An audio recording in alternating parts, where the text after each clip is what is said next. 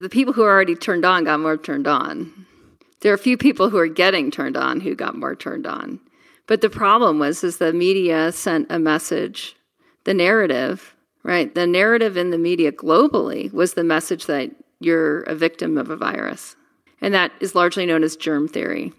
The message wasn't if you have chronic inflammation, here's what you can do to lower your inflammation so that when you do get the virus and when you get one of the mutations of the virus, that it won't be that big a deal. And it might, it'll make your system stronger because you'll naturally build antibodies. In fact, a lot of that science was suppressed. It's since come out, but it was suppressed.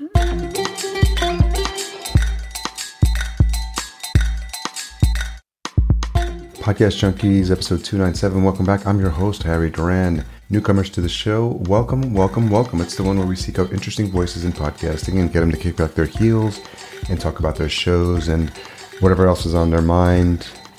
Given the state of the world today, there's always a topic we're going to be finding interesting on this show, and I appreciate them sharing their time and their stories. Last week, in case you missed it, we spoke to Donna Loughlin, who joined the show to talk about the insatiable need for human to human connection, manifesting what you want in life, and her desire to tell stories that aren't being told through her podcast before it happened. We discussed a wide variety of topics ranging from her experiences flying planes and driving race cars to her journalism career to the fascinating conversations she's been able to have with her guests on the show. So make sure you check that out in case you missed it. I'm grateful for the opportunity to partner with Focusrite. I'm so excited to talk about their newest line of sound cards, the Vocaster. It's got an endless list of features. I'll go through a couple here. Auto gain, easily set your levels with the click of a button with more than enough gain on tap, 70 dB, no booster needed. An enhanced feature which allows four podcaster approved voice presets, which will bring out the best in any voice. You can silence the mic with the touch of a mute button and record phone calls, high quality music, or any audio from your device seamlessly. You can record to a camera directly to its memory card. It's got a loopback feature to stream calls or any other audio you can think of from your computer, and three amazing packages of software Hindenburg Lite, three months of Squadcast Pro plus video, and six months of ACAST Influencer. What an amazing package. You can learn more at podcastjunkies.com forward slash Vocaster. This week, I spoke to Kate Stillman, the founder and CEO of Yoga Healer and Yoga Health Coaching. She joins the show to discuss her work as an innovative Ayurvedic practitioner, yoga teacher, and health coach. She's the author of four books, including Body Thrive and Master of You. And in this episode, we engage in a rich conversation about digital marketing, positive stressor habits, and what it means to be living on purpose. All things that are really fascinating to me, and I love deep diving on these topics. She talks about her work guiding people to live their unique, greater purpose and how she's grown as a podcaster. And one of her more exciting focuses currently, which is above all things urine therapy. Stay tuned for that one. As always, full show notes available at podcastjunkies.com forward slash 297. And if you are enjoying this episode or past episodes, as always, I'd love it if you leave a rating or review at ratethispodcast.com forward slash podcast junkies. Also, I think it's important to you as a podcaster to communicate to your audience, as I'm doing right now, that over the years I've found that the best way to discover podcasts is when they're recommended to me. And so, in that spirit, if you are enjoying the show, if you just found the show, if you're a long time listener, every once in a while I'm going to ask you to find one person that you think would be entertained, educated, and inspired by this content and share with them. Say, hey, have you heard about Podcast Junkies with Harry Duran? It's the one with the yellow background. You can't miss it. Going on eight plus years. So that's my ask to you this week to share the podcast with one person. If you're feeling adventurous, don't forget to try out one of the new podcast apps at newpodcastapps.com that support direct contributions to the podcast host. One of the favorites that I'm testing out is Fountain, and you can find it at fountain.fm. There was a nice write up by the folks at Pod News recently, and Oscar Merry, the founder of Fountain, was on Pod Land with Sam Sethi and James Cridland. So make sure you check out that interview. It's one of the more recent ones. And he talks about his plans for the app and why it's such a, a valuable addition to the podcast app ecosystem. Make sure you stay to the end of the episode where I reveal this week's recension hashtag. But for now, let's get into this conversation with Kate Stillman. So, Kate Stillman, host of Yoga Healer Podcast, thank you for joining me on Podcast Junkies. Thanks, Harry. I'm excited to be here. So, we were just chatting in the green room, so to speak, about all the connections we have and the mutual friends we have. And uh, you mentioned your friendship with um, the founder of She Podcast, friends of this podcast, Elsie Escobar and Jessica Kupferman. And your connection with Elsie goes back to 2003. Is that right?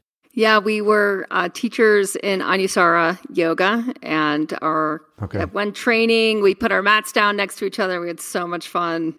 Later, she found out I was putting all these audio files in my blog, all these audio interviews, and she's like, "Kate, yeah. that's a podcast." oh, so that was maybe around 2009, I think. Okay. Yeah, because I was looking on your website and I noticed them as blog posts, and then I, I, wasn't able to trace back to when you actually took the audio and I guess launched it with a proper podcast host. And so, would that have, that would would have been two thousand nine? Yeah, I think by 2010 was when I got it going. Yeah, when we switched over the files and to you know, she kind of walked me through the process, and I was like, you know, just to some degree, like not wanting to bother. I was just wanting to interview great people you know and that's really where it was coming from is i had a i had an online course. I started in 2007 called the living ayurveda course. And at that time it was $1000 now it's $7500 but same idea where we walk people through handhold people through their own healing journey. And so as part of that i and i think this is one of the things that a lot of podcasters realize who've been in it for a while. Is like oh my gosh i have i have a platform in which i can have really cool conversations that I couldn't have if I didn't have the platform. So because I had the course and the course members and they were asking these questions, I was able to interview some really phenomenal gurus and yogis that were very established in their you know just high high level training and they would come and talk to us for an hour for free and I was like this is the best gig going. and then the students wanted to share it with their sister or their best friend or their yoga teacher. And so I put it in my blog because I had a blog. I'd been blogging for years. And that's sort of what yeah. what eventually led me to podcast. What's interesting is that you were early on in podcasting, even if you weren't calling it podcasting. And then, but I'm, I'm curious just to kind of see how far this goes because you were even courses, you know, the fact that you were early on with your course, which has now grown to what it is today. So, can you pinpoint like when your digital content marketing, digital marketing journey began? Is, was it with the blog? It actually started long before the blog. I mean, if we trace, you know, content marketing, right? Like what to, I was always a content marketer. I was go I mean it was kind of funny, but like I was analog and then I started yogahealer.com in 2001. I was living in San Francisco at the time and I posted on Craigslist, which started in San Francisco, which was actually really big in 2001 in San Francisco. And I posted like, "Hey, I need someone to help me design a website." And I'll trade you if you're in back pain, I'll get you out of back pain. And I got like honestly, I got 20 responses in 24 hours. Because it was the dot com bust. It was San Francisco. There were web developers everywhere. They all had backpacks sitting on their on their butts all day. That's so funny. It was so funny. So I got this guy. He came over to my apartment, and uh, we started on Dreamweaver. And I just started to basically share. I was going back and forth between an Ayurvedic medicine community, that's the healing science of yoga, and a very serious yoga teacher training community in San Francisco. Was in both those schools, and some of my teachers were involved with both of those schools. There's some overlap, but I found that the communities really didn't. Uh, they had so much to share with each other and really had a hard time communicating. And so that was really the beginning of my content marketing and course curriculum journey, where I would just create really usable, shareable, you know, pieces of information, tip sheets, like that kind of thing, print them out and bring them, you know, to the appropriate community so they could understand each other. And uh, and I started my email list then with, uh, I mean, old school technology. I think I started with Constant Contact. Wow. Back in the day, and just knew that it was a dialogue, like that they would ask me the best questions, and then I would answer them in email, and I would post information on my website, and it I don't know if you remember Dreamweaver, but it was like all these like blocks. No, I was gonna. I was. I was just gonna tell you that I I, I learned Dreamweaver. I know Dreamweaver not well, but I, I, I mean, I at the time I sort of jumped into it because I remember friends were using Front Page, and I hated Front Page, and I'm more kind of visual, so I I I remember using PageMaker because this is going back now to I think the company's called Aldus. I'm like now going back in my mental archives here, but I did some newsletter stuff with PageMaker, and I think Dreamweaver was part of the same family, and I loved the sort of kind of the, what they call the WYSIWYG, what you see is what you get aspect of it. And I remember creating like hover over graphics. You would hover over your mouse and it would change like a different color. And I was, it took me like a while to figure out how to do that in Dreamweaver. And I thought that was the coolest thing in the world. But yeah, I mean, my early websites were also built in Dreamweaver. Yeah, and that was the big. I mean, that was really the beginning, and people would just ask me questions, and I would create workshops and handouts, and then that was the beginning of content marketing. And so, with the you know putting them on the internet wasn't a big step. And so, if you were building your email list from way back when, assuming you've kept it up, it must be a pretty decent sized list by now. Yeah, I mean, we buy traffic now, but it grew organically okay. in a potent way. But now we buy traffic off Facebook, and uh, we're about 70,000. So not huge, like nothing ridiculous. That's great. That's good. But just a healthy list that really supports, you know, supports the people that are on it with good content. Where did the so talk a little bit about your yoga journey because that's obviously the source of the content, and I'm wondering like how that got started. Yeah, well, bef- I think I was doing yoga before I knew what yoga was. Very much in it. There's different types of yoga too. Like there's the you know hatha yoga, which is the body yoga that we see that we associate with yoga today. But there's also jnana yoga and, and bhakti yoga, and I'm more of a jnana yogi, like a wisdom yogi. So uh, very much an intellectual yogi.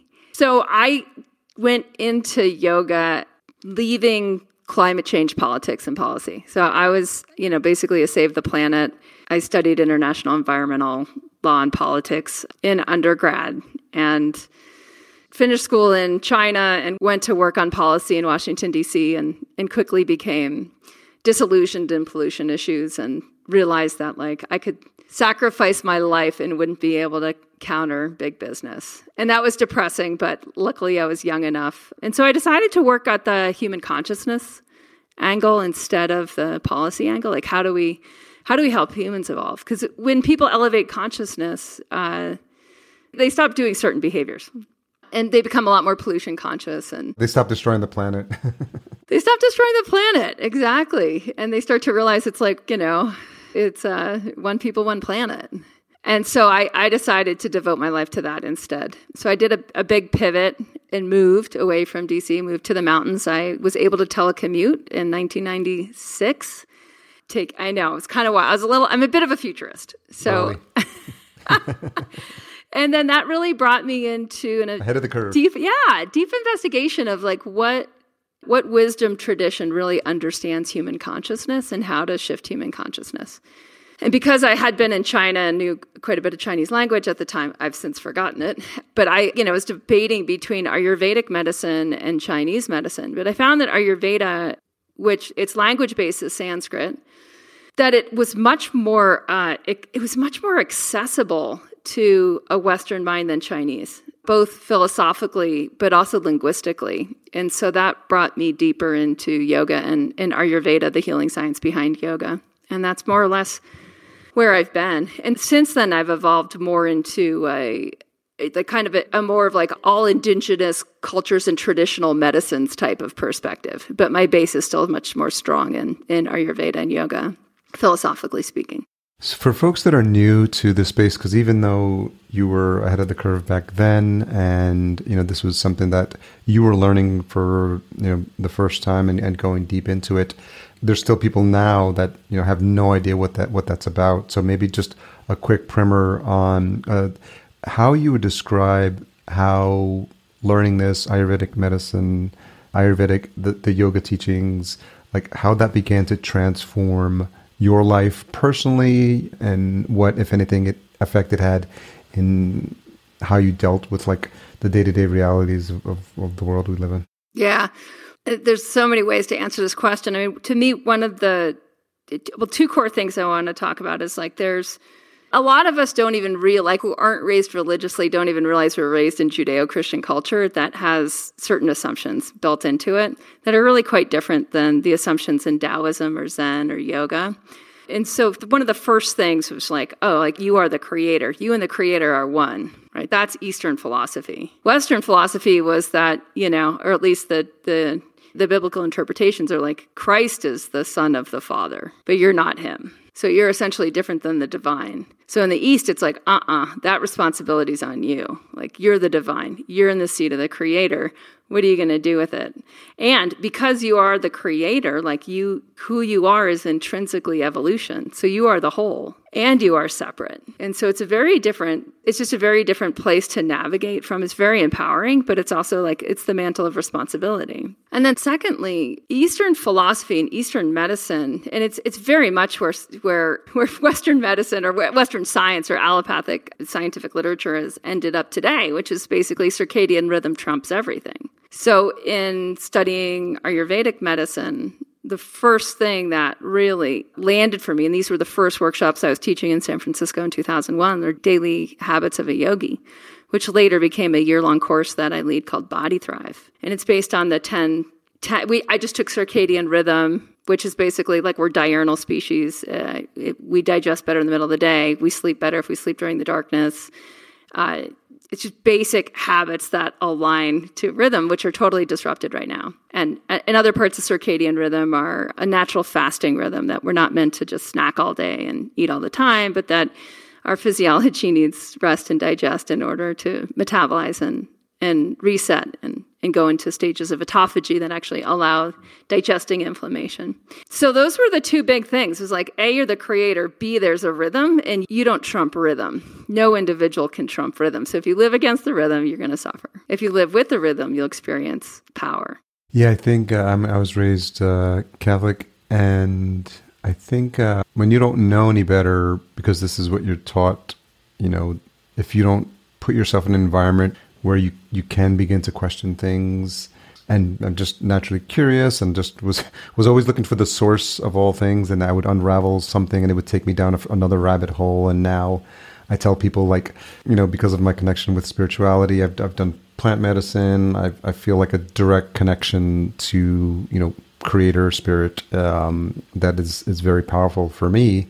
But it's been an ongoing process and always questioning, always you know looking for for new answers and not taking what I hear or what I read as, as the be all end all. I think the way I've, I've described it is I, I don't want to have anyone get in my way of my connection to God. It's just like me, direct connection, like no other person, no, no church, no other, you know, organized religion gets in the way. And I think when, to your point, when you recognize that there is some sense of responsibility because you then have, you know, a way in which you know how the world works. And you know again coming back to responsibility of, of, how to behave in this world and what the right choices are not necessarily that you always make them but that you're aware that they exist. And for me it's just it feels like a just a lifelong journey here. I literally feel because of experiences i had in an ayahuasca session that i basically picked this life experience and i selected my parents and i said I know exactly what I need to work on from from my soul's perspective, and it's going to be in this human form, in this incarnation, and that's literally like what I'm tasked with in this uh, life experience for myself. Yeah, awesome. Yeah, I mean the entheogens, like the plant medicines that bust through the veils of consciousness, or what the yogis call call Maya, and give us a a real tangible first person experience of like ah, I and the Creator are one. Yeah. I'm wondering if how you see people's awakening journey unfold when they're first made aware of these teachings, when they first start to do the practices.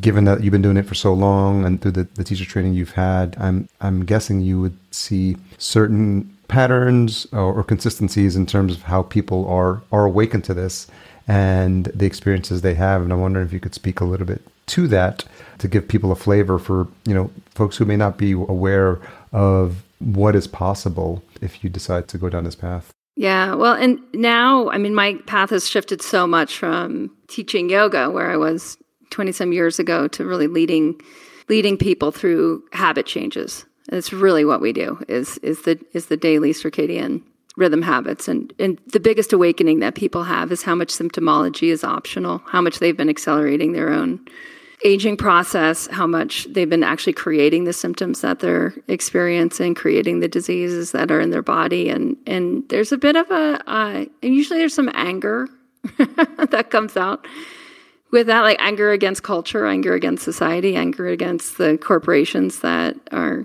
largely, you know, unregulated and, and disrupting human genetics and and our uh, in our ecosystems as well.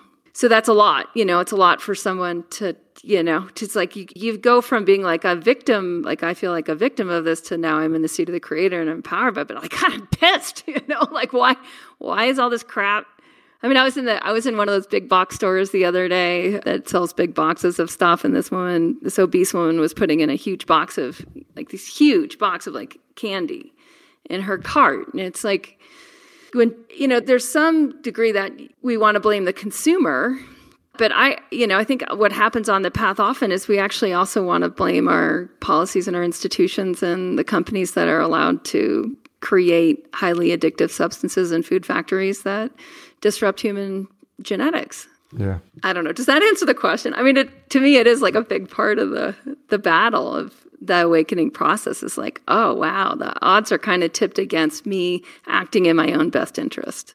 There, it's interesting that aspect. Yeah, I understand that that that uh, that experience you have when you go into a big box store like that, and there is a sense of. I think part of it is people. It's almost that. I always come back to that scene in The Matrix when uh, there's that one guy who sort of like is the double agent, and he's like he's cutting the steak and he's drinking the wine, and he's like, I know it's not real. He's like, but you know what? Like, I don't care. Like, I don't, it's just you know, I know that the matrix exists, but like, I'm this tastes good, and I'm gonna just savor this and just maybe put blinders on and realize like I'm just gonna live in my world of like immediate gratification and and I and I myself like you know sometimes fall into that not to that degree but i'm wondering you know it's scary. Change is scary for folks especially if you're not if you don't have a support group. And i'm wondering people not only see that they need to take the first step but then like are probably looking around and saying like am i going to be doing this alone? Who am i doing this for? What's the bigger purpose? And you know we only have so much life on this planet so should i just go for it and just you know have the foot on the gas the whole way through and just say i lived life vicariously and, and i lived it to the extreme and the other side of that could be you know I, i've lived it more consciously and maybe seeing the bigger picture because if you feel like you are an eternal soul then maybe that'll color your decisions differently but it's it's not easy, especially when you have, you know, I just immediately think of family members because I want them all to be on the path. And, and, you know, it's not for everyone. And it comes at a, at a, at a time and a place when, when they're ready to hear the message. And, and I imagine when people get to start working with you, they've already made the conscious decision that this is a change needs to happen. They may not be fully grasping or understanding what the next step is, and I think that's maybe where you, where you help them. But yeah, I'm wondering where, where, where your thoughts are on people who just say, you know, life is tough and you just got to make the best of it what you can. Yeah. Yeah. Well, the problem with it, it's not really, if we actually look at the habits of modern culture, or what I call conventional culture, is the habits of conventional culture lead to chronic inflammation, which leads to chronic disease, which is the number one killer worldwide. So the World Health Organization's new stats are that three out of five people today, and it's actually a little bit more than that recently, but like their their more recent report is um, three out of five people die of the of chronic disease. Now, in about hundred years ago, chronic disease didn't really exist. It was like five percent of the population. Right now, not just people dying of chronic disease, but people that have symptoms of chronic inflammation. And chronic means they don't go away. Chronic usually means if you go to a doctor, you're going to be put on medication for chronic. So, right now in the United States, 30% of children are on chronic inflammation medications. And that's lifestyle and diet driven. It's not something the, the medication can actually solve for. So, it's not like you feel awesome and you're enjoying the, you're enjoying how you feel every day, pedal to the metal. Like you feel like shit and you increasingly feel like shit and you stack meds and you stack diseases because then you also have comorbidities. So anyone that was like afraid of COVID, right? COVID's a it was a virus. If you had low allostatic load, so if you had low inflammation, you had usually you had a lot less fear in general because you knew your immune system was strong and that you could handle viruses and fight viruses, even the big scary ones.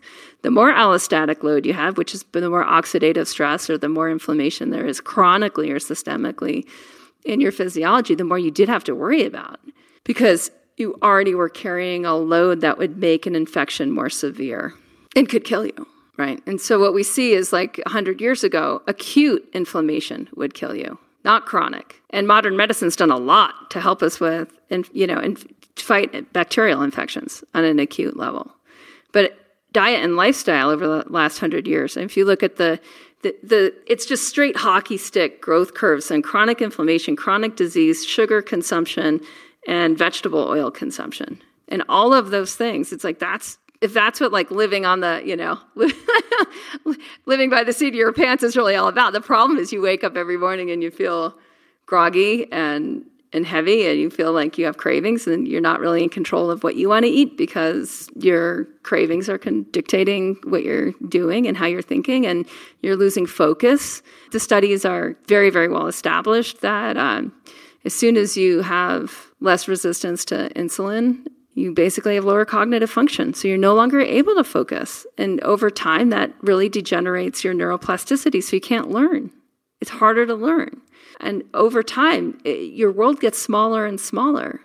So the other direction, the more conscious direction, which might seem more restrictive at first, opens to much greater freedom. And that essentially is the path of yoga path of yoga is the, the path of, of complete freedom, freedom of the creator, where you get to design your next reality. And it leads to deep focus and it leads to deep sleep and it leads to a very deep level of metabolism where you just aren't in consumer mindset anymore. You're in citizen or creator mindset and you're able to take much greater risks, much greater risks in your life than if you have chronic inflammation. If you have chronic inflammation, your world gets increasingly small. And so do what you want to do because your your zone of safety becomes smaller and smaller. The world becomes more and more like viruses, right? Things become much more threatening than if you have a rock solid, resilient immune system, as you are designed to do by your human biology. So, the second point is yes, your habits are not your own. So if you want to change your habits, anyone listening is like, I got to change my habits. like, I need to get on the bandwagon, right? Like, you can't do it on your own. Like, you need to find a community of people that already has those habits if you want to root yourself in success and make it easier and more fun. And the other thing, the third thing, and then I'll shut up, is that it's not, you know, change isn't linear, it's cyclical it's rhythmic, it spirals. So you will have ups and downs along the way. And that's where community can also really help. Because when you're at a low point, it always feels like you're just at back at the beginning, but you're not. You're not. You've automated some habits, you've made some progress, and the community can help bolster you right back to your edge of evolution. What have you seen after COVID? Is there anything in terms of awareness? More interest in people looking for alternatives, looking to strengthen their own immune system. That just it was something that wasn't top of mind for them pre-COVID, but you know because of the realities of, of what we've gone through. I myself uh, lost my best friend from high school to COVID. He was, you know, we had fallen out of touch, but he was, I found out like a little overweight and put on the ventilator. And, you know, I assumed he would come through, but he he didn't, and that was a big shock when you have someone that's in in your age group and someone that's that close to you.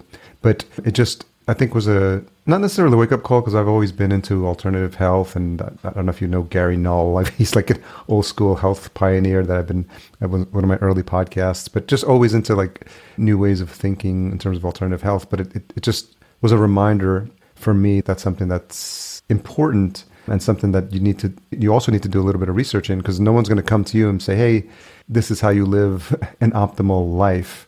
And that and I imagine that sort of same shock happened to a lot of people and I'm wondering if it's something you saw from your perspective both going into this and, and even coming out of it now. Yes and no. So you know the people who are already turned on got more turned on. There are a few people who are getting turned on who got more turned on.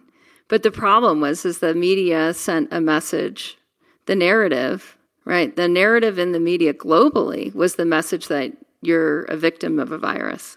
And that is largely known as germ theory.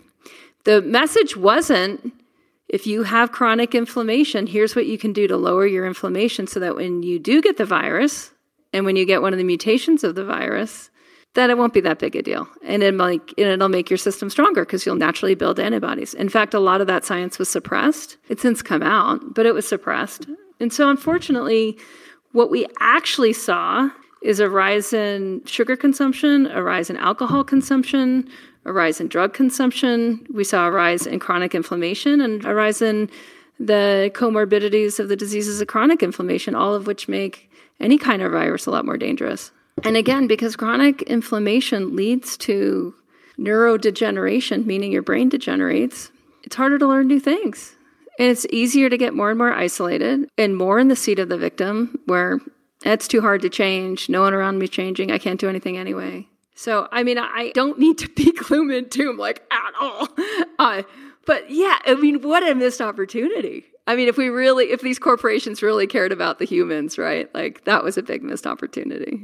And since then, there's been some really good podcasts out there. Um, there's, I mean, a lot of them get quickly labeled and cancel cultured and, and whatnot. But in terms of the science, in terms of, I just wrote a book called Wild Habits where I, the first part of the book, I focus entirely on chronic inflammation and like the, the science is in and it, it's not questionable. I mean, it's just study after study after study around chronic inflammation comorbidities and, and the severity of, of the virus and, and the link between habits and depression and habits and neurodegeneration and habits and insulin resistance and on and on and on. So, I mean, that the good news is really simple things work and they're all free. Yeah. That's the good news. The bad news is they're hard. What are some examples of those? fasting, intermittent fasting.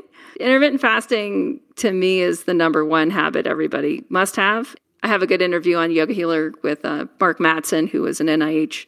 He ran a division of the NIH. He has some of the, I think, the most aggregate research on intermittent fasting. And he started the interview with like, human brains used to be 10% bigger 10,000 years ago. So he has an evolutionary perspective of intermittent fasting and neurodegeneration, and, and he really sees it all, all firsthand. So it's basically like this even pregnant women, even toddlers fast in the old times. And this is just shocking to us now because most pregnant women are overfed. Over a third of babies are delivered through C section which means their microbiomes don't get properly established in the early part of the life, which leads to chronic inflammation by the time they're children, which also explains some of the medication of children. So, you know, fasting builds resilience. Our physiologies are, are so strong, and if we allow them to be. And one of the easiest ways to disrupt cellular function is overfeeding or feeding too frequently. So, even if we're not eating too much, if we're eating too frequently, our physiology doesn't go into autophagy. So the cells don't actually repair at the level of like the mitochondria, which are the little energy centers in the in the cells. Yeah. And so then you have dysfunction replicating dysfunction. And you have the degeneration then of, of human DNA via epigenetics and DNA methylation. So it's like the stakes are really high, you know, the stakes are really high. We are degenerating as a species, to be clear and the symptomology that we see in children and adults and elders right now is not aging. That's not aging. That's accelerated aging. That's the technical term for it. We're accelerating how we're aging. It's also called inflammaging, where you have accelerated aging due to inflammation. And there's also meta inflammation, which is this, you know, when you're overfeeding, what happens to cells. And that's really where the majority of the population is right now, even you know, in poor communities and developed countries, like everywhere. And we're just spreading, we're spreading that. So countries that are going from starvation quickly go to meta inflammation. It's kind of a bizarre time with that. So simply fasting, and for fasting, for most people, it's just eat one meal less a day. It's a really easy, it's a thing that you don't do. Drink black coffee or black tea or green tea or matcha or like anything because caffeine suppresses appetite. Sip hot water. It's an idea. I sip a lot of hot water. And then you start to play with more with metabolic flexibility. So some people will eventually just even just eat one meal a day or a meal a day and a snack. And even starting kids on this is great, work. instead of having snacks all day for kids, just having them have like three meals a day. And then by the time they come become teenagers, like often some days two meals a day. And then some days they're not that hungry, so a meal a day and a snack. And that's just enough to like really reset the metabolism and allow the physiology to start to digest some of the some of the waste within the cells. It allows the fat cells to release some of the triglycerides back into the bloodstream to lean out the fat cells and When fat cells are leaned out, they're actually anti inflammatory. They send anti inflammatory signals through the bloodstream. But when we're overfed, our fat cells actually send pro inflammatory markers into the bloodstream and generate inflammation. So, just from the level of overfeeding, inflammation is created from the adipose tissue, from the fat cells. So, it's the easiest thing to do. It's just like eat less frequently. Just eat less frequently. Yeah we, uh, my partner and I have uh, tried a little of the, the keto and then the intermittent fasting. Is uh, 16 hours a good starting window? So eight, eat last meal at eight, and then um, your first one at noon next day. Yeah, and like the some people are, and actually in wild habits, I get into body types, which is a big part of Ayurvedic medicine and most indigenous medicines had body typing where they understood like you're a little different than me you know so like how are we different and we talk about that in the most simple terms in terms of elements so people that are high fire have really strong metabolism these are the kind of people that get really hangry it might be much harder for that person to wait till noon so that type of person might be much better off breaking their fast by 10 a.m. and being done eating by 6 p.m. or even doing an 8 8 a.m. to 4 p.m. as their as their 16 8 um, as it's known in the intermittent fasting world. Those that have a lot more density, like people that are, you know, big boned, you know, blockheads, like that kind like thicker people that are naturally more resilient, that actually have stronger endurance, they do great skipping breakfast and doing that that 12 8 where I, I help people uh, understand some of that flexibility is say you're much more of a lighter type like Olive Oyl in the popeye movies like real tall thin lanky Elsie's a great example of a Vata type yeah, or yeah. wind type. you know, people like that, they need more regularity. And so 16-8 is a really good normal rhythm for them, even with some like 14-10s built in for metabolic flexibility and occasionally 18-6s where they're fasting for 18 hours. Whereas more of like the the Bruno types, the thicker the thicker body types, they do really well with like 24s thrown in at least a couple times a week where they're eating windows only four hours. Oh, wow. So body type really does help accentuate your physiology in light of how you're designed. So pittas are in the middle and 16-8s are great. So the fire types are, are good with that. Just going to ask if, obviously for folks that are just easing their way into this, you know, picking maybe one or two days a week to go IF is, is, is a good way to start? Like people to start with like a one week challenge. Just like map out your eating times for a week, center it around an eight hour feed time. If you want to play the edge, you might choose, you know, one day to do like a 16, I'm sorry, one day to do like a, a six hour eating window and then, you know, one day do a 10 hour eating window so you can figure that out. But put those times on your calendar for a whole week so that you can notice because often just doing it now and then you won't you won't be able to notice as much. But in a week, you'll be able to get a really strong sense of like, oh, this is this is how I feel. This is what I look like in the morning. This is how I feel in the morning. This is what's happening with my focus. Uh, a lot of people notice a change in their ability to do deep work. And, and to me, that's important. People get a sense of what their habits are creating. And uh, naturally, I think with my overthinking brain, I'm naturally like want to know all the specifics of like what to eat and what kind of food to eat. And like does coffee break the fast? And just like probably just going too far the, the challenge with me sometimes is like go too far down the rabbit holes and i want like the specific actual recipe like tell me what to eat what to drink when to eat it outlined for me. Well okay so the what breaks the fast is calories and so, eh, but there's actually, you know, and like just to the danger that you're speaking of, there's a bunch of exceptions to the rules. But in general, like not having calories, but also eh, from the Ayurvedic or holistic perspective, not having non caloric sweeteners is also much better. So, like not having stevia even or some of the the chemical sweeteners because that will actually shift the physiology so for those who are hardcore but again like get into it however you get into it like you know get get in through any access point. But then once you're in, like those are some things that start to naturally fall away. Is like wanting to do more of a clean fast, mostly water, maybe a little bit of black coffee or black tea or green tea, but you know, no milk, no sugar, nothing that'll actually break the fast. What's so cool about fasting is the longer you fast, so say you do like a 20 hour fasting window, you're not going to eat junk. Like you really like junk falls away because your body's like where is the nutrition? Right? Like, where's the nutrition? And so, what we find overall is like, don't focus on what you're eating, focus on when you're eating, play the edge on when you're eating. And what'll happen is what you're eating will fall into sync. Now, I start with my people with like fabulous fats. Like, fat really matters, getting really good, high quality fat. And whether that's animal fat or whether that's avocados or raw sesame seeds, like, that's really that's it's really fantastic because it's lubricating. You get a lot of calories. It flushes your gallbladder. Like there's just a lot of benefit, and it and it just teaches you that real deep satiation. But in general, you know, I think a lot of people do naturally orient towards phytonutrient rich diets or keto, which is also phytonutrient rich plus plus you know plus animals. Phyto means plant, so plant nutrients and it's kind of as simple as that like eat seasonally eat locally and and, and really enjoy the feasting part because that's what makes a fasting like way easier. And then you stop wanting to graze. Like grazing starts to fall away. And it might take people i just wanted to give people too like a timeline. Say you're 35 years old and you automate this habit by the time you're 40 years old right? So it's gone by the time you're 40 you have a fasting rhythm. You're no longer grazing. You eat real meals you have metabolic flexibility. You have deep cellular resistance. You're able to focus for hours on end. You're sleeping way deeper. Who cares that it took five years? Because your 40s, 50s, 60s, 70s, and 80s. Like now you're anti aging. So, yeah, you're going to have a million ups and downs between age 35 and 40. We have people start at age 70, and we find the older people are often the easier it is for them to change because they just feel such like shit if they don't do it. That it, they're often faster to change than younger people who have a lot more leeway.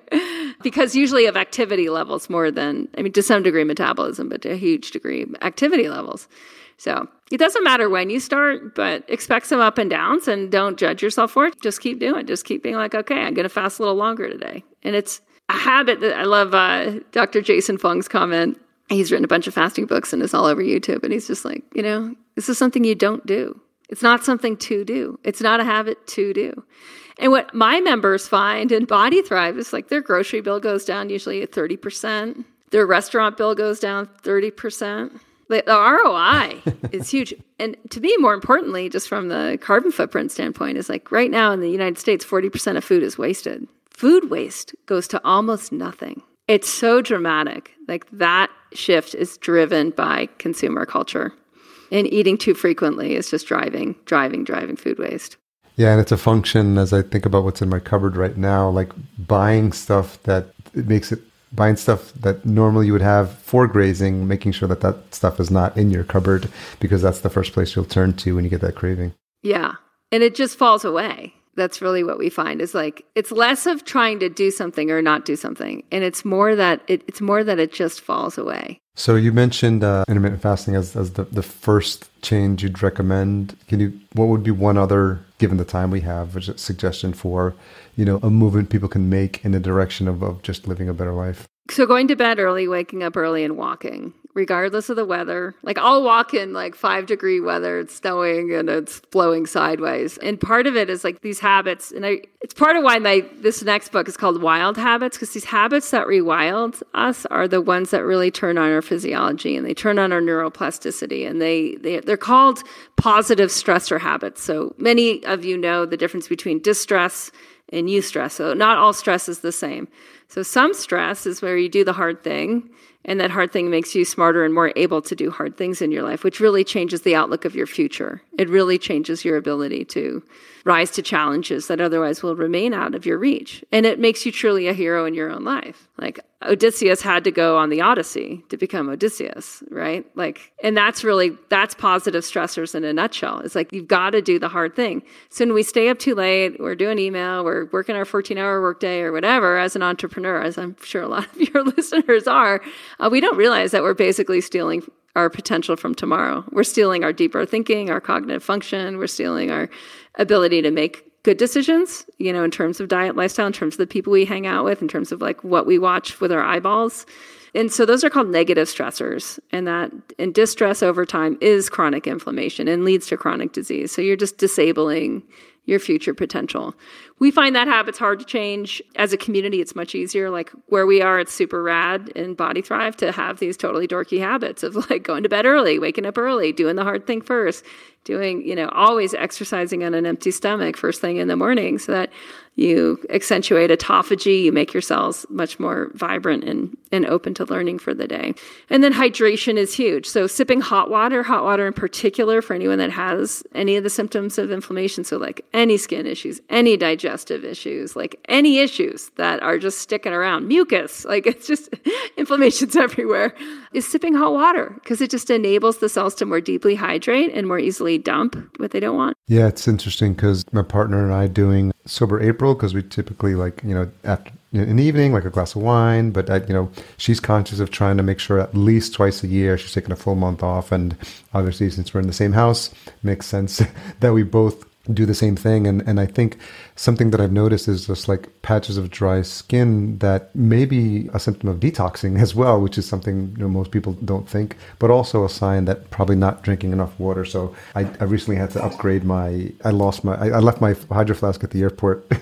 so I just, I was, I got to get a new one. But then I saw that they had a 40 ounce one. I was like, well, three of these is 120 ounces. So that's my goal to drink like three of these a day. yeah. Awesome. Awesome. And yeah, and then uh, I mean, as far as other habits, I find silence is really key right now. So often, and I see this as a parent. Uh, so, I mean, how much phones have changed childhood, but also adulthood. We're just not allowing our faculties to rest. So, from an Ayurvedic perspective, like what you take in through your senses has to be digested, and to be digested need time and space. So if we don't have that, we just have basically like a buildup of mental impressions over time, which also drives emotional inflammation. And so people can have inflammation outside of diet entirely. That's just just linked to too much time taking stuff in through your eyes and ears. Yeah. And the fatigue as well that sets in. I mean, I normally have these uh, blue light blocking glasses, like, you know, when I'm working during the day, and then like a, the more extreme like orange ones here. These are like the Dave Asprey level. yeah. But yeah, I think I but I did I, I remember when I first started using them I I did not explain it, but it was I really felt like my eyes were like getting some rest. yeah, not so pulled to the to the surface. Yeah. Yeah. So many uh, so interesting with these conversations because by the nature of what your topic is, I, I never know where what kind of rabbit hole we're going to go down and we focus a lot on self-care. You know we're talking about connection to like a, a higher power. We're talking about uh, health benefits of intermittent fasting. I'm trying to i want to pull it all together and it's been a long journey for you as a podcast host. Before you even realized you had a podcast i'm wondering how you've grown as the host of a show and anything that you've had that would be like a, you know takeaways or, or, lessons learned or some highlights from that journey of uh, hosting the show for this many years? Yeah so i think i had the show at for different reasons at different times. And for me the need to be really in touch with why i have the show in a particular time. I feel like i'm i'm probably not a strategic podcaster. Like when i go to the podcast conference and there's a lot of strategy on how to on how to have a show and like what to do and how to have the breakdown and and this and that. And and I find like I get and then there was a period of time where I was like totally into it. And there's some and I'll probably go back to it you know at some point be like no I should actually have some be strategic about podcasting. Right now I'm using the show as a vehicle to to uh to I mean it's kind of right back where I started to like have conversations that are otherwise not accessible to me so I'm interviewing scientists now, mostly to as I understand more about biochemistry. I'm trying to I'm trying to understand uh, what they know because a lot of times that doesn't actually make it into medicine. It just stays in science. It gets published in some, you know, in some studies that never really make it. I mean, they make it somewhere in the scientific community, but on the holistic side, they often don't really make it into the into the earballs of people where it could be super helpful. So that's like one of the worst podcast strategies because scientists are not influencers. Like they don't have lists, they don't have social media channels. Like it's like the worst possible strategy. But I think, you know, for me, I have, I am a thought leader. I'm super curious and I have reason for doing what I'm doing. I have a mission. And so my guess is that's probably why my podcast hasn't died out after a decade. is, you know, because like if I, I'm willing to find the people I'm most interested in talking to and make sure that conversation happens. Like I just had a phenomenal conversation with Peter Block on community, and this guy was like, I mean, he and I could have talked for weeks. I would just, and he's written 10 books. He's in his 70s, just as amazing. And there's no way I would have had that conversation with Peter Block if I didn't have a podcast, you know? And if he didn't land on my website and be like, she's hundreds and hundreds of episodes, like, you know, like she's not a fly by night, episode 15, you know? Like it's, and so I don't really know where the podcast, and I don't know how to give anyone advice in terms of podcasting because people have so many different reasons for doing well, it. I think the one thing that you've demonstrated by your actions is the importance of being consistent, but also not being so beholden to download numbers and being more interested in curating content or people who are doing interesting things in the space that you're currently interested in. And probably were it not for your episode, you know, would have a limited platform on which to share what you're seeing as vital information that needs to be transmitted to as many people as far and wide as possible. Yeah, Totally. And then I think the other thing that really happened both in blogging and podcasting for me is like I get asked the same question a lot because I have a global coaching community. So a student 3 years ago will ask a question that a question that after this when I'm coaching later today with the yogi detox, someone will ask that same question. And I can just be like, okay, there's Google yoga healer community building and look for Peter Block and listen to that yeah. one. You know, and to me that reference library is so useful. Yeah, it's so funny because I have a, a past client. She's an executive coach for CEOs, and uh, she did three seasons of her show, and it, and it's just kind of she didn't do anything past that. But now she considers her podcast episodes what she calls prescriptions, which in your case actually are more prescriptive in terms of a healing nature than her intention. But she'll have calls with either prospects or people that she's working with and say, you know what, go back and listen to episodes, you know, two and four, where we expound on the importance of like honesty in the workplace, and then schedule a follow up call with me if you think it's valuable and we could have a, you know, you think we should be working together. So to your point, this idea of evergreen content that is valuable whether you're listening to it now or years from now i think is is a really really important key takeaway for podcasters to really think about the content you're creating continues to live on yeah. I mean, I'm curious about that, even your advice to me for that. Like, my sense is right now is I should really just do a season based on my new book, based on Wild Habits. That's both solo casting and the scientist interviews. And just have it as a season. And rather than try to produce weekly, like actually just produce that library. So then I have the library. What do you think? Yeah. I like that idea a lot because what you can do is be very specific one of the exercises we do with with new clients is we have them plan out their first 12 episodes and all I want them to do is write either the guest they're going to have on or the na- the title of the episode. I want them to title it before they've even produced it. Because what that does is it has you reverse engineer like if my t- episode was titled the benefits of intermittent fasting, why intermittent fasting for 7 days a week can dramatically change your, you know, resistance to diseases or you know just that's a first pass. But when people see a title like that, and what I've been seeing in terms of like the algorithm is the title of the episode is still one of those SEO visible fields. So it's important. And I actually like it when titles are long and they sort of run on and get cut off in Apple Podcasts. But, you know, be descriptive, you know, how I overcame Crohn's disease and turned that lesson in, into something that ended up saving my mother's life. Like you're just like you're being pulled in more and more by by that title of that. You're like almost to the point where like you're compelled if it's something that resonates with you or it's re- relevant to where you are in your life. You're like I need it, the feeling should evoke something like I need to hear this episode right now. Like yeah, and it's, yeah, and that's the feeling you want to evoke. I love it. Can I ask another question? Absolutely. I'm like taking over your interview. These are the best kind because it's a conversation. Right? So yeah.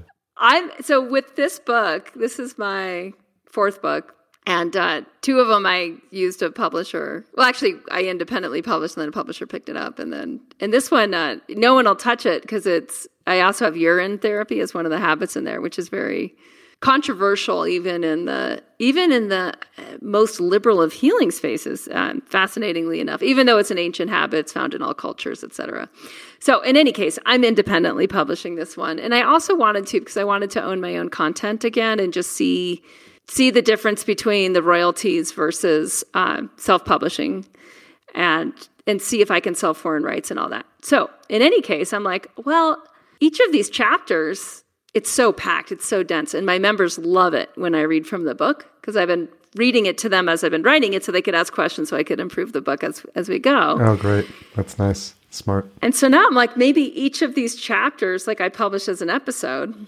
and then then that drives books and membership and courses that are based on how do you actually do these habits because habits are much easier to do in community. What do you think of what do you think of that? I like that. I think uh, one of the things I one of my coaches told me uh, that resonated with me is uh, people get so worried in this like so in this space who have you know content to deliver. They're like, oh, I'm giving away my best stuff. And the way he described it once is that you give you provide the what and the why for free, and what people pay for is the how. Yeah. And I thought that was really important. And I think you know, you may think um, that you're giving away content that's going to be found in the book, but it's it's also this aspect of you know, there's some good stuff with digital marketing that's really valuable about these various touch points and people, whatever the number is now, 7, 10, 14 times, people need to interact with you, whether it's seeing your stuff on your newsletter, whether it's hearing you on the podcast, whether it's seeing you on social media, but they have to have like X number of touch points before this it starts to click in like, oh, I, I keep hearing about Kate, and I keep hearing about Kate, keep hearing about Kate, she keeps talking about this, she keeps talking about this. Maybe I should listen. And I think the podcast, because of the nature of how it's delivered, because of the nature of how it's consumed, you don't have to sit down as you do. You know, you can't. It's hard to read a book on a bicycle. yeah. It's hard to watch a YouTube video while you're making dinner. But like the beauty of podcasting, it's like you have that immersive media that you can sort of consume while you're doing other stuff. And I, I, think it makes it more accessible. I always tell people like, don't forget that Apple Podcasts in and of itself is a search engine. So people are, are looking for something. They'll probably go into Apple and say, you know, intermittent fasting, and they'll see what episodes pop up. So I think being in a place where people are looking for, for data and looking for information and looking for help actually is really important. And, and I think if, even if you are, whether it's the book, you're publishing it and the book is out already, or you're still using it as a test bed to see what if the content is resonating and use the feedback that you get from the episode to tweak that specific chapter. I love it. I think it's a it's a really specific and you know you can almost build it as a sort of peek behind the curtain of your journey to writing this book. Mm-hmm. You know, people love origin stories. There was a really popular podcast called Startup about the company called Gimlet which was you know Alex Blumberg. He came from radio, and then he, he literally was recording because he comes from radio, like speaking to his wife about the name of the company and speaking to like having an interview that he recorded with Chris Sacca from Twitter and how awkward he was trying to explain what a Twitter a podcast network was. But as an entrepreneur, I was like it was riveting like podcast content because he was you get you felt like you were like hearing him like work through the process in his mind of like what it's like to start something and describe it to somebody and get investment and create a company. And you know anyone who's gone down that journey can can relate to that. And I, I think this idea of you know how the sausage is made you know from a book perspective could be fascinating and educational and inspirational at the same time yeah, totally. Actually, we did just release a podcast in the past month on how to write a book with a community. And I kind of go through the process with that because I actually wrote the book in Vellum, which is a Kindle publishing app. It's not a writing app. Okay. But it, it was so good for share for like screen sharing and real time where they could read it in the format instead of because like when you read a book on Kindle, it's way better than reading a 60,000 word PDF which yes, doesn't even yes. load, right? it like can crash on Google before it loads. No, and there's no index. I've loaded PDFs and, and yeah, yeah, yeah. It's horrible. yeah, I love it. So yeah, how the sausage is made. Absolutely, that's great. That's a great reinforcement. Yeah, I mean, I was even like, you know, I'm so not attached to owning stuff. Uh, like just publishing every chapter as a blog post, which is a pain if you want to read a book. But it's like they're all they're all an access point in. They all have SEO for that searchability for people to find an answer. Yeah, and I think anyone who's serious about learning about the topic, especially something like that, I would it's almost like there's certain books that lend themselves well as much as I love Kindles myself, like to having almost as a reference manual in your hand. Yeah, totally. And there's nothing nothing beats like saying like what's that chapter where she talked specifically about a protocol, you know, for meditation for fasting, what have you. And then that'll probably be a page that's dog eared and highlighted. And it's, you know, there's something to having that handy I am the tech part, the, the tech nerd in me loves the Kindle, the highlights. I use an app called Read It Later, so anything that gets highlighted in Kindle shows up in Read It Later later, and then I that reinforces me on my app because I, I kind of go through my Read It Later stuff once a day. So there's different ways depending on, on how you you process information. But Yeah. I'm all for you know in this day and age, just like getting. I think this all comes full circle to like your mission of like you know where the, the what what impact you want to leave on this world, and you know just everything that you've pulled together, the access to the conversations you have, all lend itself well to just getting this out there, and you know just if it's you'll be compensated accordingly. Yeah. I just you just I just I just know it. You know, there's, and there's, there's not that's it's, it all balances out in the end. Yeah. Yeah. Amen. So I really appreciate where this conversation went. I'm going to subscribe to the podcast and start to get caught up on some of these episodes. But I think, you know, just that guidance of like being more specific if, if you're not already with like the content of the episodes in the title, because then people can start to reference almost like looking at the catalog because you especially you with so much content i think there's some curation required for people to be like okay by scanning the, the titles they can start to see does this fit into what i need? And then maybe even next level would be to say you know like maybe someone on your team could start to put together these eight episodes deal with like intermittent fasting. These eight episodes cover inflammation these eight episodes deal with like you know some of these conversations you're having with these you know thought leaders in the space, these scientists that are that are not getting the the, the visi- visibility they should. But yeah, it feels like there's no shortage. And doing that via web pages, or how would you organize that? Yeah, yeah, I think you could do in web pages, and I think you could do even at the very least just kind of like plugging in whoever you're hosting with. They'll give you an embed player, but you're just embedding the episodes there, so you have a page just on like one specific topic. And again, it's challenging when people come to existing podcasts that have such a deep catalog, they don't know where to start. Yeah, So what yeah. I've seen being used successfully is people saying, um, "Are you new to the podcast? You might want to get started with our ten most popular episodes and just kind of list them out and provide like a yeah a playlist for folks." Oh, nice. That's super helpful. We're in the middle of doing that, like this whole pillar of content on the website that's topic specific. But I love that if you're starting here, that's great. Yeah. You mentioned you were thinking of changing the name of the show.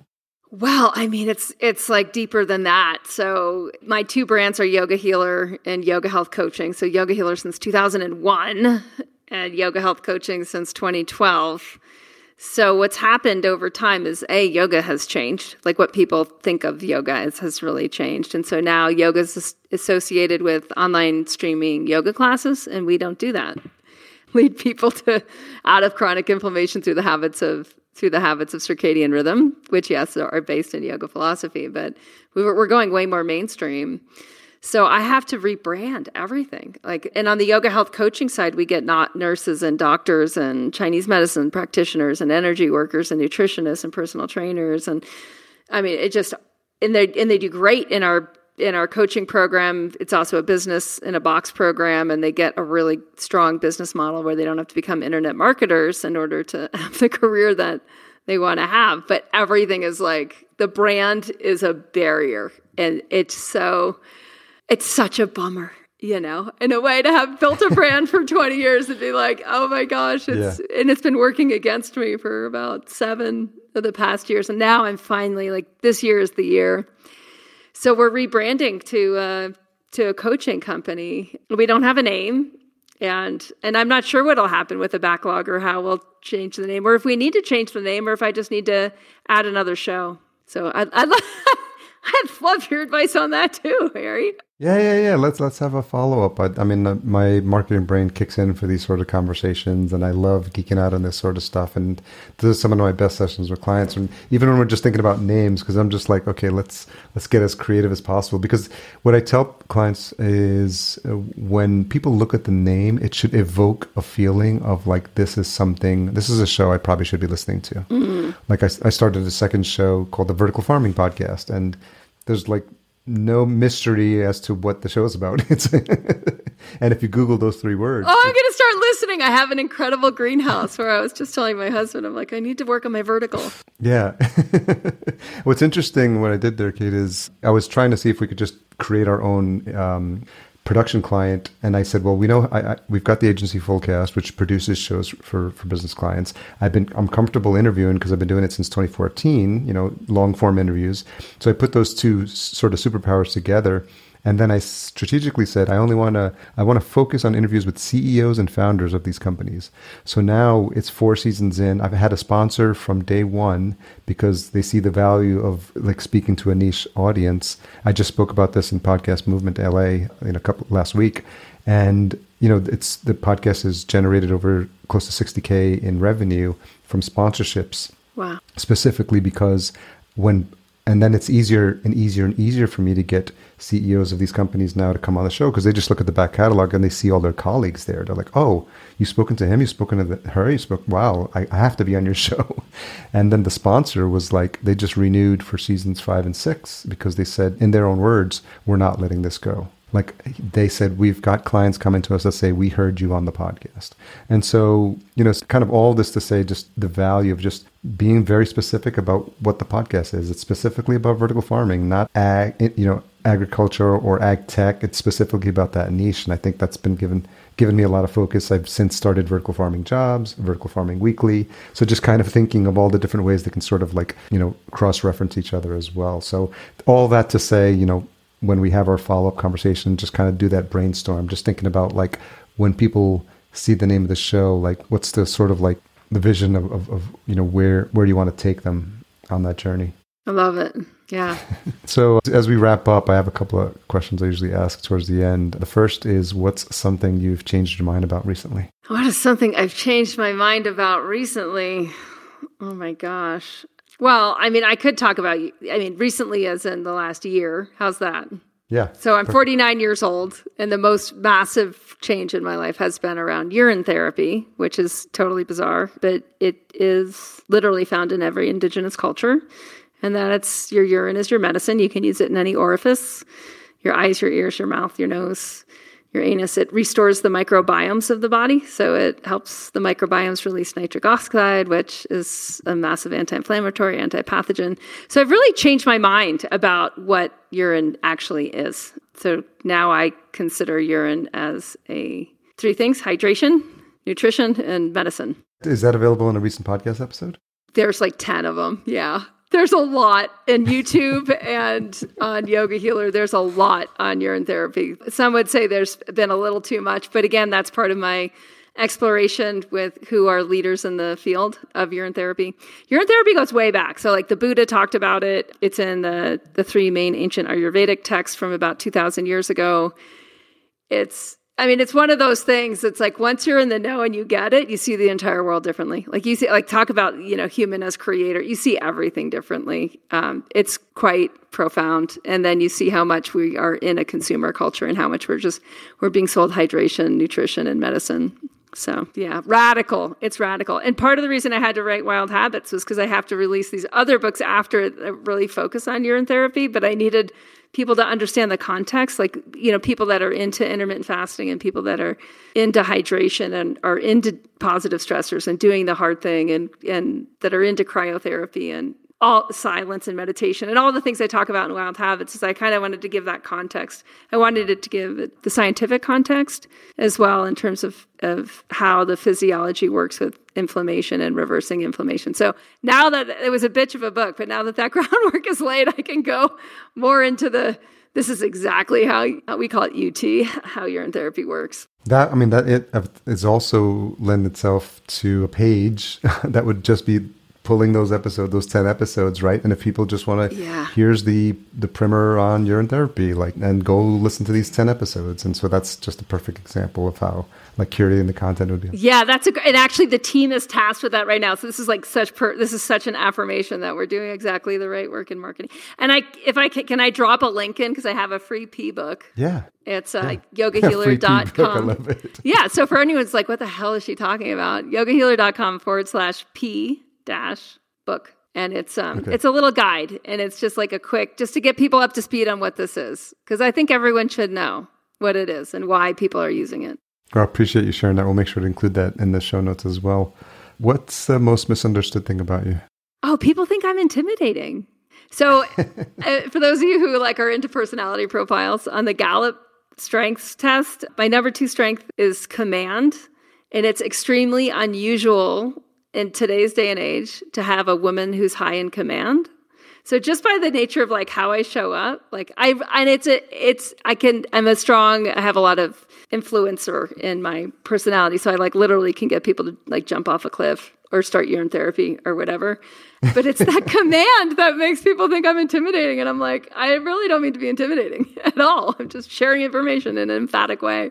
Well, I think what uh, comes through for me is a passion for the subject matter and an understanding that not to put words in your mouth, but it feels like this is something that is your calling. And the fact that you've been doing it for so long means you've had like a front row seat at the transformational power of going down this path and how it can, you know, improve your life for the better and that there's no wrong or too old age to start this and I think um, everything that you've done from just this conversation, what I've observed and just intuit is that, you know, this is just part of a lifelong mission for you. It's taken many forms, started, you know, as the blog and it's changed into the podcast and now it's going to become the book, the courses.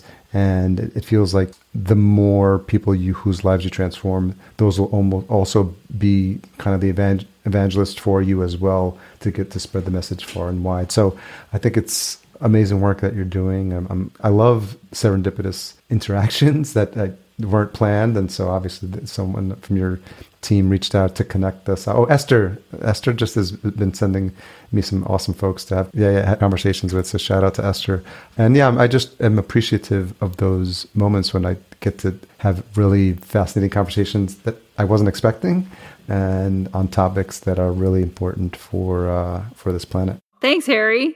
Well, I'm going to go to my college reunion, my 25th at Carleton this summer, so maybe I'll look you up when I'm in the Twin Cities.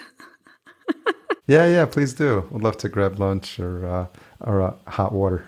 yeah, exactly. Go for a walk. We'll go for a walk around the lake.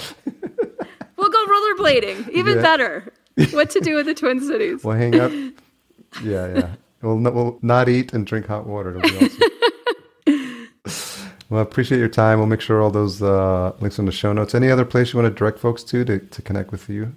I do have live events. So yogahealer.com forward slash events. If you want to meet up with me okay. in Wyoming or Lisbon, uh, those are our next two. And, and, those are highly transformational. They're, they're very much uh, life changing workshops that we do in person. How long are they? Three days. They're we use liberating structures. Okay. They're highly. It's not about learning; it's about doing. But you align your life and your goals with a solid strategy that you never would have come up with had you not come. Well, my uh, partner and I are, are making some a, concerted effort to include not only like the conference stuff in our planning, but also just wellness uh, getaways, retreats. So I'm definitely going to jump on that site when we're done here, just to learn a little bit more and see if the timing works out. Because I'd love to, and and it seems like a nice span of time for some, for some change. So it's definitely something we want to be more conscious of. Thanks again to Cate for coming on the show. Awesome, Always Harry. appreciative of the Thanks. hour my guest spend Thanks again for your time. I say it time and time really again, and it's yeah, something my that you pleasure. should be thankful for if you are a host with guests on your show. I have this mantra, you've heard it before treat your guests like gold, and I'm never not appreciative when folks decide to spend their hour with me. Full show notes available at podcastjunkies.com forward slash 297. Summary, timestamps, key takeaways, quotes from the episode, resources mentioned, all that good stuff. And we take great pains to make sure it's all there for you in case you found something valuable in the show that you need to circle back and reference.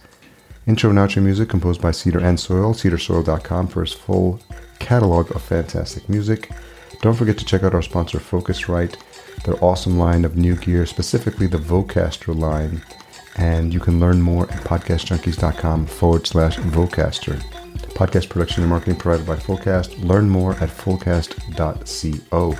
Tune in next week for my conversation with Mike McCowan.